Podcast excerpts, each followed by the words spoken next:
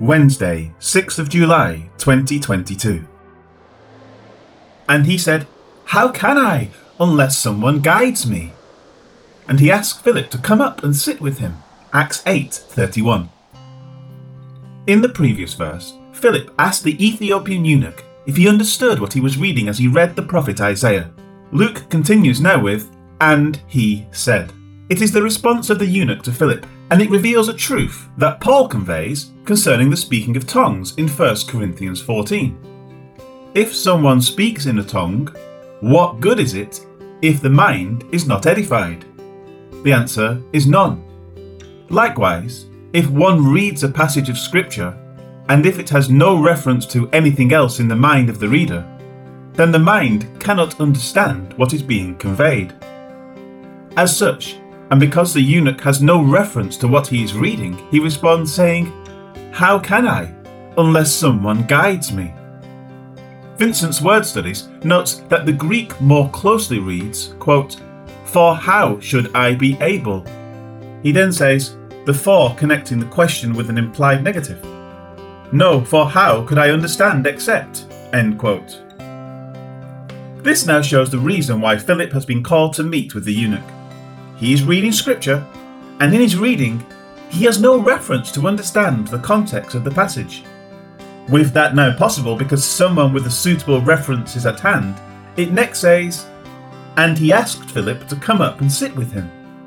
Rather, it properly reads, And he invited Philip having come up to sit with him, BLB.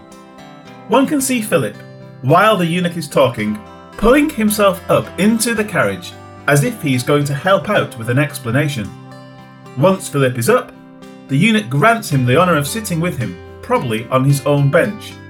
It shows a willingness on the part of the eunuch to be considerate to a traveller. At the same time, it shows a willingness in him to want to know the meaning of what he is reading.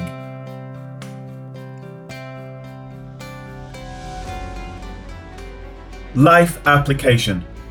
1 Corinthians 14 is mentioned in the commentary above. It is a passage that should be carefully studied by everyone. But the overall message is that of edification. The eunuch is reading a passage of scripture, but his mind is not being edified because he has no understanding of the subject of the material he is reading. As such, if he was to try to teach on the passage himself, he could make the content mean anything he wanted. But there is a context that must be maintained. Philip will provide the appropriate context so that the eunuch will clearly understand what is being conveyed. And this is just what Jesus did for the two he met on the road to Emmaus. Then he said to them, O foolish ones, and slow of heart to believe in all that the prophets have spoken. Ought not the Christ to have suffered these things and to enter into his glory? And beginning at Moses and all the prophets, he expounded to them in all the scriptures the things concerning himself. Luke 24 25 to 27. The overall context of the Bible is Jesus. God is attempting to wake us up to this fact as the pages of scripture unfold. The passage that the eunuch is reading will be seen to exactingly reveal this truth. To this day, the Jews reject this and so when they read the passage that the eunuch is reading, which almost never occurs, their rabbis insert Israel, not Jesus, into it, claiming it is about them. Let us carefully consider Scripture with Jesus as the main subject. In doing this, we will not be led astray. And pray for the eyes of Israel to be open to this truth. Until they are, they will continue to miss the most important point of everything God has done, is doing, and will do within the stream of redemptive history.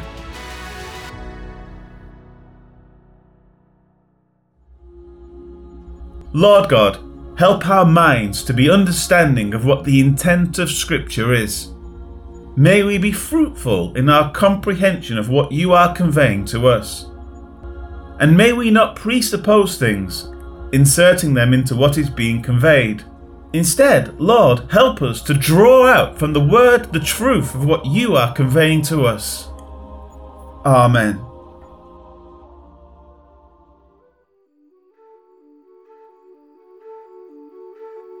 He answered, How can I understand? I need someone to explain it to me. Then he invited Philip to climb in and sit with him.